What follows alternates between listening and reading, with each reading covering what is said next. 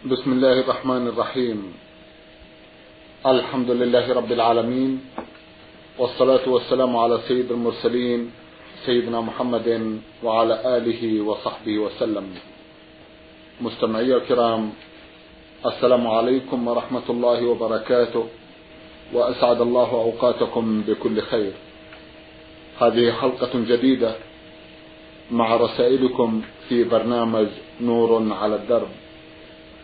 رسائلكم في هذه الحلقة. نعرضها على سماحة الشيخ عبد العزيز بن عبد الله بن باز الرئيس العام لإدارات البحوث العلمية والإفتاء والدعوة والإرشاد.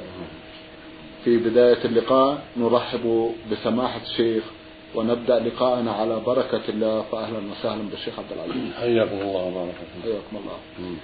أولى رسائل هذه الحلقة رسالة وصلت من أحد الإخوة المستمعين. يقول نون ميم ألف نون. صاحب الرسالة يعقب على حلقة مضت من حلقات هذا البرنامج يقول لقد استمعت إلى الحلقة المقدمة من هذا البرنامج حيث تكرم فضيلة الشيخ عبد العزيز بن باز بالإجابة على أسئلة المستمعين. وكان من ضمن إجاباته عن أحد الأسئلة عن مرور الكلب الأسود والمرأة من أمام المصلي. ثم ذكر أن ذلك يقطع الصلاة.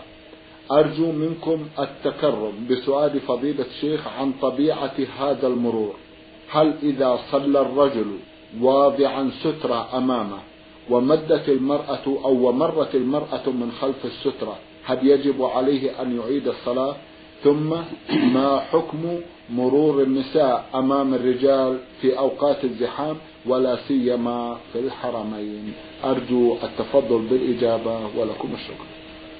بسم الله الرحمن الرحيم. الحمد لله وصلى الله وسلم على رسول الله وعلى آله وأصحابه ومن اهتدى بهداه. أما بعد فقد سبق في هذا البرنامج غير مرة بيان حكم المرور بين يدي المصلي. نعم. وأن الرسول عليه الصلاة والسلام قال يقطع صلاة المرء المسلم إذا لم يكن بين يديه مثل مفرة الرحل المرأة والحمار والكلب الأسود خرجه الإمام مسلم في صحيحه من حديث أبي ذر رضي الله عنه. وخرج معناه من حديث أبي هريرة رضي الله عنه لكن بدون ذكر الأسود.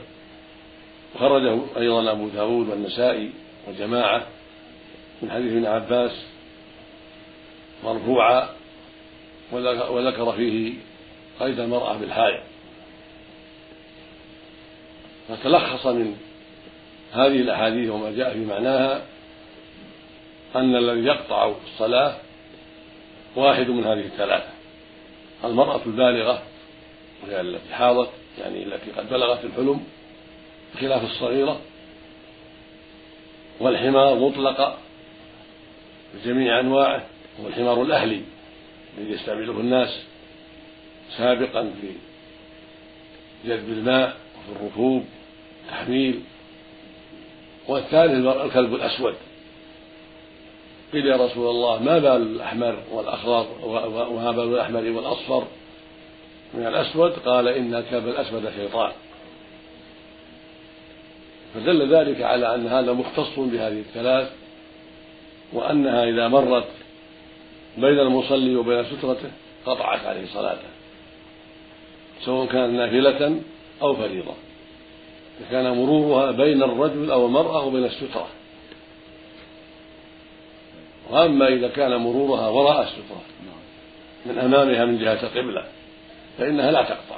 إذا مرت هذه الثلاث أمام السترة فإنها لا تقطع وإنما تقطع إذا كانت بينه وبين السترة من داخل فإنها تقطع عليه صلاته.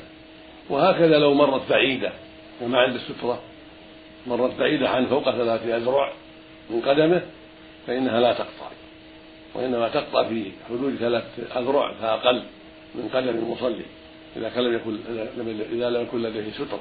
نعم. وهذا هو الصحيح من أقوال أهل العلم. وفي المسألة خلاف بعض أهل العلم يقول إنها لا تقطع إنما تقطع الكمال فقط. الصلاة صحيحة لكنها قول ضعيف. وكلام الرسول صلى الله عليه وسلم واضح في أنها تقطع. والأصل أنها تقطع تبطل. هذا هو الصواب وهذا هو المعتمد. أما في حال الزحام الذي لا حيلة للمصلي كما يقع في المسجد الحرام فإنها لا تقطع. مرور المرأة في المسجد الحرام بين الناس في المطاف أو في غيره لا تقطع عند عامة أهل العلم. وحكاه بعض أهل الإجماعا لأن التحرز من ذلك فيه صعوبة وغير ممكن في الأغلب. هذا من رحمة الله عز وجل أن مرور النساء في المسجد الحرام في المطاف أو في غيره لا يقطع. هذا هو الصواب. وقد حكاه بعض أهل العلم إجماعا والحكمة في ذلك واضحة. وهي أن التحرز من ذلك متعسر أو متعذر. فمن رحمة الله أن رفع هذا الحكم.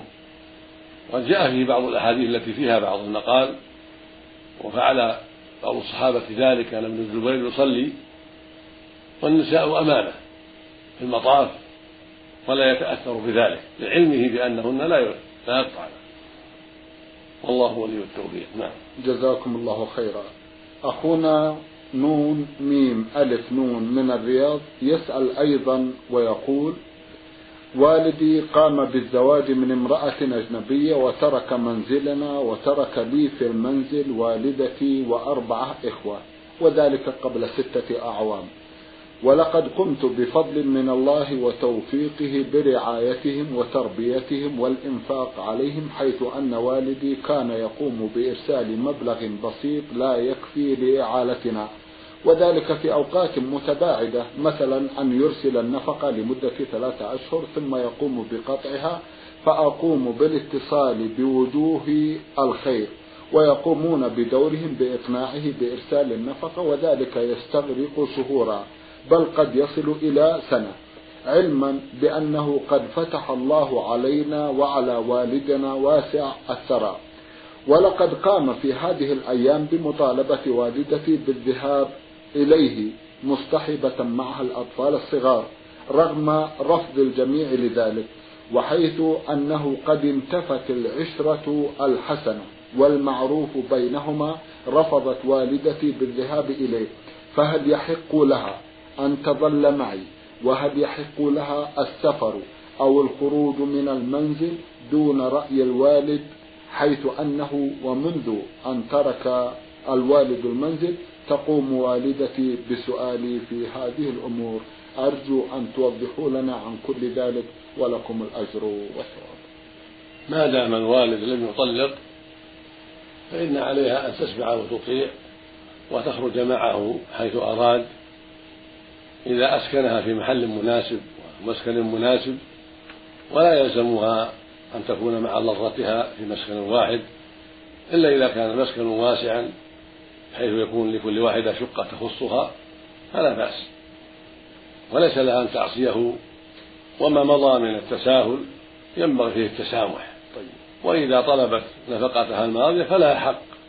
إن أعطاها ذلك وإلا فلها أن تطالبه لدى المحكمة.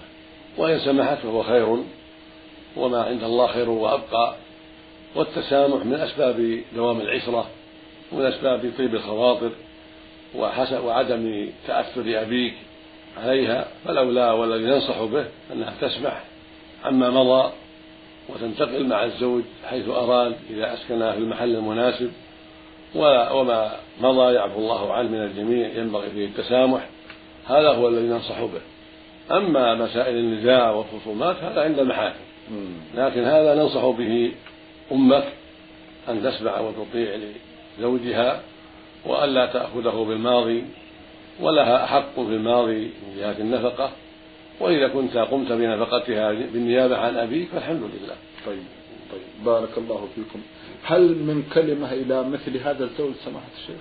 نعم ننصح الزوج هذا بأن يتقي الله وأن يحسن إليها وأن يعدل بينها وبين ضرتها وأن يعطيها ما يسمح خاطرها عما مضى من الهجر والتساهل وعدم الإنفاق هذا الذي ننصحه به لأن النفوس يعتريها ما يعتريها عند الإهمال نعم. والإضاعة والهجر نعم. فينبغي له أن يفعل ما يطيب النفس ويزيل ما في النفس من جهة أم أولاده بارك الله نسأل الله للجميع الهداية والتوفيق. جزاكم وهذا أولى من المحاكمة والمخاصمة. طيب. الرسالة التالية باعثها أحد الإخوة من الرياض يقول عين عين ميم طالب ثانوي بالرياض. يقول أنا شاب هداني الله إلى طريقه المستقيم وأسأل الله الثبات ولكن لي بقايا ذنوب لم أستطع الخلاص منها. ولكم تبت إلى الله من هذه الذنوب واستغفرته ولكن أعود وأقع فيها. وبعد حدوث ذلك أندم وأتوب إلى الله ولكن بدون فائدة. فأرجو إرشادي لما يجب أن أعمله لكي أربي نفسي على عبادة الله وطاعته ومعصية نفسي الأمارة بالسوء. وهل علي ذنب بتوبتي من ذنب ما؟ ثم رجوعي إليه. الحمد لله الذي هداك للتوبة ومن عليك بالرجوع إلى الله سبحانه وتعالى واعلم يا أخي أن التوبة تجب ما قبلها كما أن الإسلام يجب ما قبله. فما دمت بحمد الله كلما وقع منك شيء من الذنوب بادرت بالتوبة الصادقة فأنت على خير إن شاء الله. والتوبة تمحو ما قبلها ولا تؤخذ بالذنب الذي تبت منه. بعودك إليه مرة أخرى. وإنما تؤخذ بالعودة التي فعلتها. ثم إذا تبت من ذلك محى الله عنك ذلك أيضا وهكذا. هذا فضله وإحسانه جل وعلا. إذا كنت صادقا في التوبة ندمت على ما مضى وعزمت عزما صادقا ألا تعود وأقلعت من الذنب ثم بليت به بعد ذلك فإن الله جل وعلا يعفو ما مضى بالتوبة الماضية. وعليك أن تجاهد نفسك في عدم الوقوع في الذنب. وذلك بأمور منها أن لجأ إلى الله وسؤاله الهداية والتوفيق والحفظ وأن يعينك على نفسك وجهادها وأن يعينك على شيطانك حتى تسلم منه. والله هو الذي يقول سبحانه وإذا سألك عبادي عني فإني قريب أجيب دعوة الداعي إذا دعان. وهو القائل سبحانه ادعوني أستجب لكم. الثاني أن تحذر الأسباب التي تجرك إلى المعاصي. فإن كنت تصحب أناسا يفعلونها فاجتنبهم حتى لا يجرك إليها. وإن كنت تدخل بيوتا تجرك إليها فاجتنب تلك البيوت واحذرها. وهكذا انظر الأسباب وابتعد عنها. الأمر الثالث النظر في عواقب المعاصي. تدبر العواقب وأن عاقبها وخيمة عواقبها وخيمة. وأنك قد تبتلى بعدم التوبة فتخسر والعياذ بالله فاحذر عواقب الذنوب. وفكر كثيرا لأنك قد توفق للتوبة وقد لا توفق للتوبة. فاحذر المعصية وابتعد عنها والزم التوبة ولا ترجع عنها. ومتى وفقت لهذه الأمور فإن الله يكفيك شر نفسك وشر شيطانك. والله ولي التوفيق. جزاكم الله خيرا. الرسالة التالية باعثها أحد الإخوة يقول يحيى محمد عطية يمني مقيم في المملكة. أخونا يسأل عن القات ويسرد مجموعة من أوصافه وتأثيره على من يتعاطاه. لو تكرمتم سماحة الشيخ. لو قرأتها. يقول يحيى محمد عطية لقد سبق أن بعثت آه، برسالة قبل هذه الرسالة أسأل فيها عن القات والآن أقول إنه باليمن كل الجميع تأكل شجرا اسمه القات وهو حرام عند العلماء وذلك عند شهر رمضان بالليل وهم يقرؤون القرآن بالنهار ويكون نائم بالقات في فمه فهل هذا حرام أم حلال؟ ويستمر على هذا المنوال سماحة الشيخ القات معروف عند أهل العلم نعم. وهو شجرة معروفة في اليمن وأهلها يتعاطون ذلك إلا من حفظ الله منهم والذي ثبت عندنا من كلام العارفين به أنه مضر وأنه يسبب تعطيلا كثيرا عن الأعمال والمكاسب الطيبة ويسبب أشياء تضر المتعاطية وقد كتب جماعة من علماء اليمن وغيرهم في تحريمه وأنه قد يخدر قد يهتر قد يسبب سكرا في بعض الأحيان بتغير الشعور. مع ما فيه من تعطيل صاحبه المدة الطويلة لا يعمل بسبب تخزينه له. فهو شجرة خبيثة مضرة. وقد انعقد مؤتمر في مدينة للنظر في المخدرات ودراستها وأجمع المؤتمرون على تحريم القاس وأنه مضر بأهله وأنه لا يجوز تعاطيه. وألف في ذلك جماعة من أهل العلم. وكتب شيخنا العلامة الشيخ محمد بن إبراهيم آل الشيخ رحمه الله في ذلك كتابة ذكر فيها تحريمه ونقل فيها بعض كلام أهل العلم الذين عرفوه فينبغي للمؤمن أن يحذره وألا يتساهل في تعاطيه واستعماله وألا يغتر بمن يتعاطى ذلك.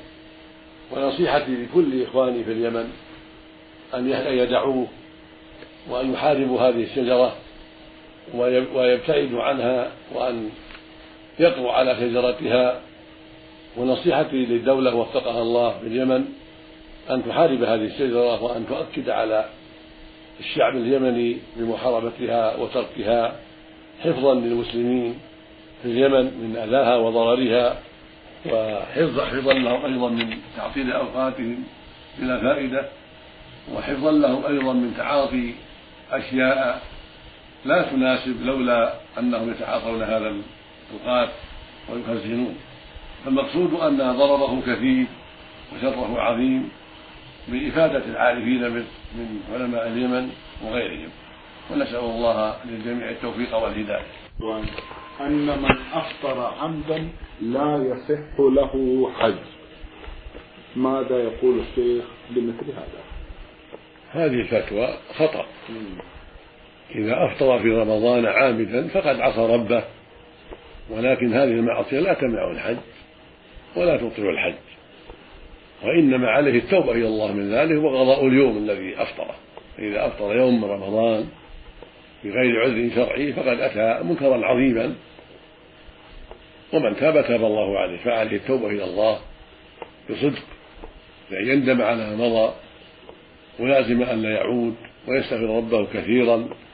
ويبادر بقضاء اليوم الذي أفطره وحجه صحيح إذا حج. وإن كان قد حج سابقا فحجه صحيح أيضا. ولا يبطله إفطاره يوم من رمضان. إنما هو معصية وكبيرة من كبائر الذنوب. فعليه التوبة إلى الله من ذلك. كما أن المعاصي الأخرى لا تبطل الحج. كما لو زنى أو شرب الخمر أو عق والديه أو أحدهما أو أكل الربا أو ما أشبه ذلك من المعاصي كلها لا تبطل حجة. وإنما يبطل الحج بالجماع إذا جامع قبل التحلل الأول. إذا جامع قبل قبل رمي الجمرة وقبل الطواف وقبل الحق أو التقصير بأن جامع بعد الإحرام أو في عرفة أو بعد عرفة قبل أن يتحلل هذا هو الذي يبطل الحج. أما جنس المعاصي فلا تبطل الحج.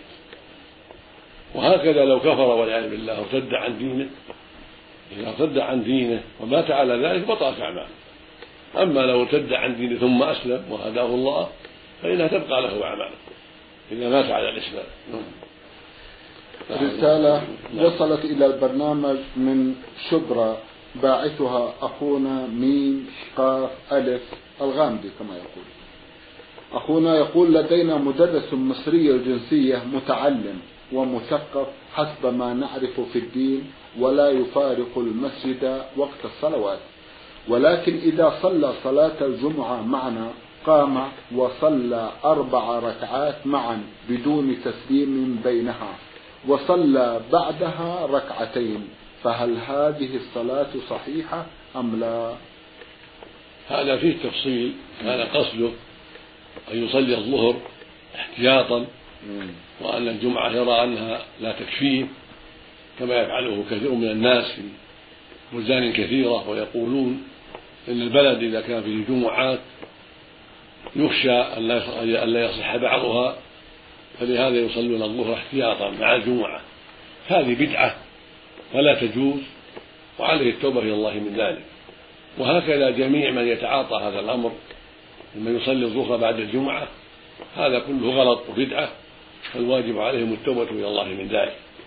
ومتى وجدت أسباب إقامة جمعة ثانية وثالثة ورابعة في البلد الواسعة والمتباعدة فلا حرج في ذلك ولا بأس. فيجوز أن تقام جمعتان أو أكثر في البلد الواحدة إذا كانت واسعة الأرض أو متباعدة أو كان المسجد ضاق بأهله واحتاج إلى مسجد ثاني. أو كانت مسجدان كان مسجدان فضاقا واحتاج المسلمون إلى ثالث في المدينة.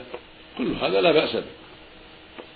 ومتى وجد المسوق بتعدد الجمعة فلا وجه لصلاة الظهر. بل هذا من البدع ومن التنطع والغلو في الدين الذي لا وجه له. أما إن كان قصده أن هذه راتبة كما جاء في الحديث عنه عليه السلام أنه قال إذا صلى أحدكم الجمعة فليصلي بعدها أربعا فهذا لا بأس به. لكن الأفضل أن يصليها ثنتين اثنتين. هذا هو الأفضل. لا يسرد أربع. يقول النبي صلى الله عليه وسلم صلاة الليل مثنى مثنى. اللفظ الآخر صلاة الليل والنهار مثنى مثنى. فالأفضل أنه يصلي ثنتين ثنتين أربعا بعد بعد الجمعة. وإن صلى في بيته ثنتين بعد الجمعة كفى ذلك. وإن صلى أربعا فهو أفضل. أما الثنتان الأخريان فلا أعلم لهما وجها إلا أنه روي عن جاء عن ابن عمر رضي الله تعالى عنهما أنه كان في مكة يصلي بعد الجمعة أربعا ثم ثنتين. فلعل هذا سمع خبره ابن عمر فصلى هذا لأن ابن عمر ذكر ذلك عن النبي صلى الله عليه وسلم. فلا نعلم أسباب ذلك وإذا فعله من أجل حديث ابن عمر الذي سمعه فلا بأس بذلك. أما المحفوظ الذي نعرفه من السنة فهو أنه يصلي أربعا بعد الجمعة في المسجد أو في بيته. وإذا اكتفى بثنتين في بيته كما كان النبي يفعل فلا بأس بذلك. وإن كان هذا الرجل صلاها من أجل أنه سمع حديث ابن عمر أن فيه أربعا وثنتين فلا حرج في ذلك. لكن أفضل أنه يصلي ثنتين ثنتين بسلام كل ثنتين بسلام لا يسجد الأربع بارك الله فيكم.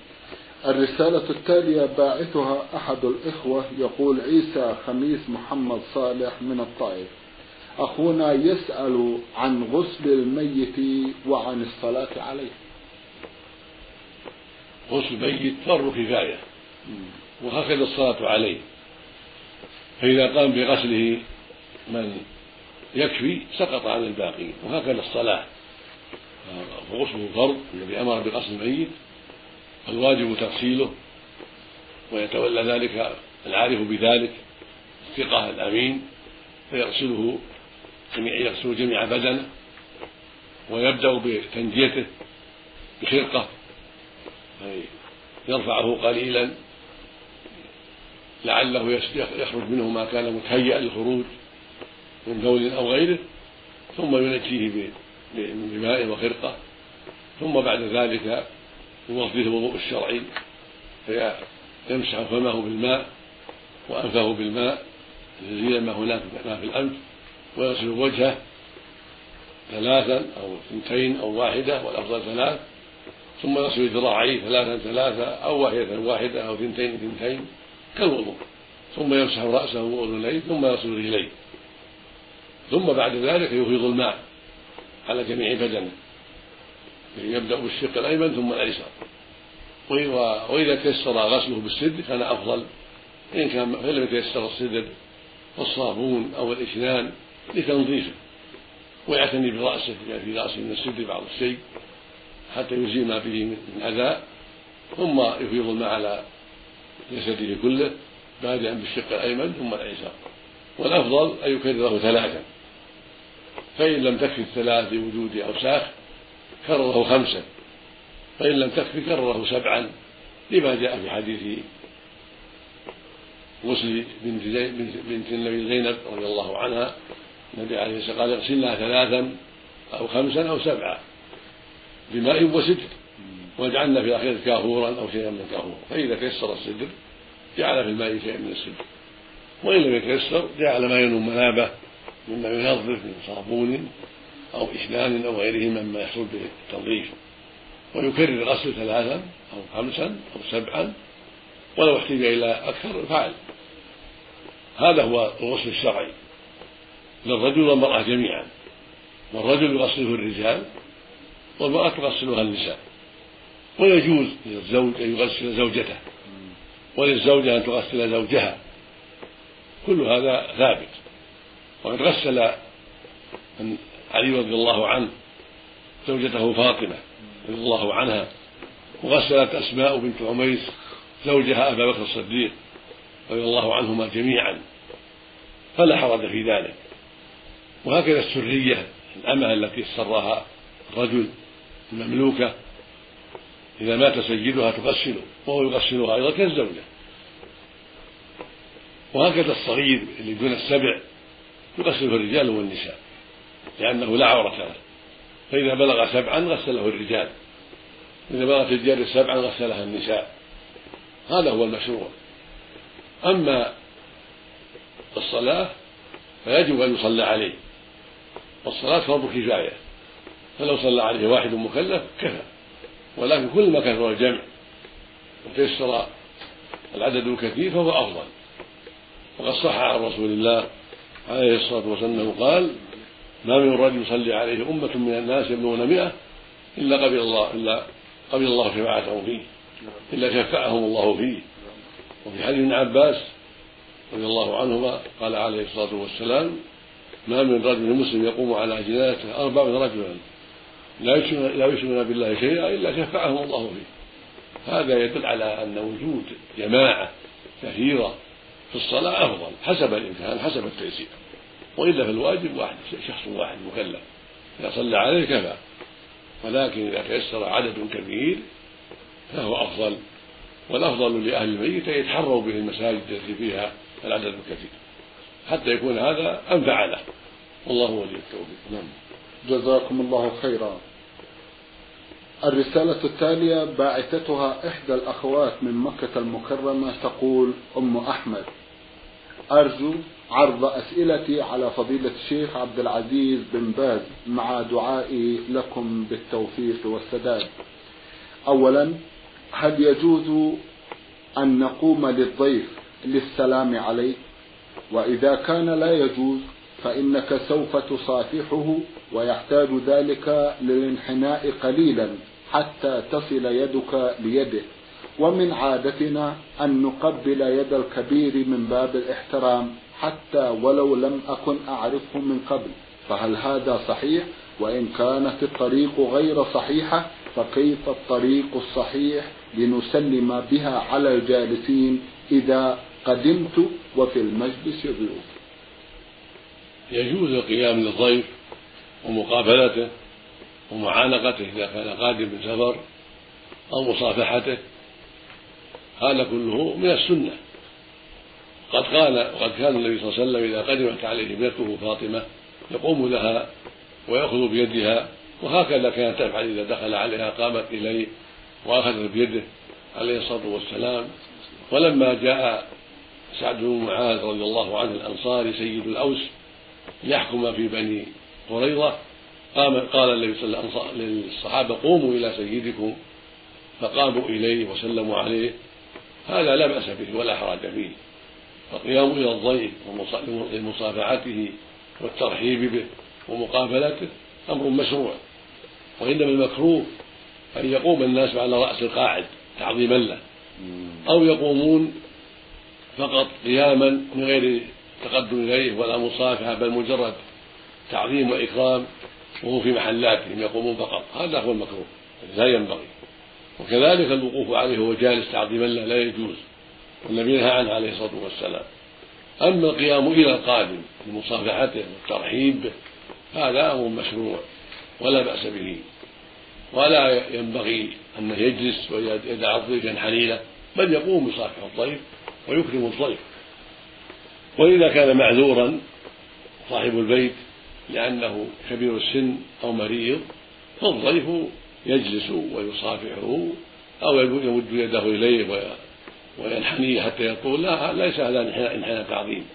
هذا الانحناء لا يسمى تعظيم ولكنه انحناء حتى يصافحه فإذا خفض رأسه وظهره حتى يصافحه لأنه قاعد أو مضطجع أو جلس وصار كل هذا لا بأس به. إنما الذي ينهى عنه أن ينحني تعظيما كالراكع. إذا دخل على الملك أو على الأمير أو على فلان أو فلان ينحني له. هذا منكر لا يجوز. أما إذا انحنى لأن المسلم عليه قصير أو جالس أو مريض مضطجع انحنى ليصافحه فليس هذا من باب التعظيم بل, بل هذا من باب الإكرام لأخيه وأداء السنة لأخيه من المصافحة لأن السنة عند اللقاء المصافحة نعم. ولا حرج في هذا من أجل المصافحة. بارك الله فيكم. سماحة الشيخ في ختام هذا اللقاء أتوجه لكم بالشكر الجزيل بعد الله سبحانه وتعالى على تفضلكم بإجابة السادة المستمعين وآمل أن يتجدد اللقاء وأنتم والمستمعون على خير. اللهم مستمعي الكرام كان لقاؤنا في هذه الحلقة مع سماحة الشيخ عبد العزيز بن عبد الله بن باز الرئيس العام بإدارات البحوث العلمية والإفتاء والدعوة والإرشاد. وسجلها لكم من الإذاعة الخارجية زميلنا سليمان الحيدان. أما أنتم فشكرا لمتابعتكم ونحن نستمر في عرض رسائلكم ونسأل الله لنا ولكم التوفيق. شكرا وإلى الملتقى. وسلام الله عليكم ورحمته وبركاته.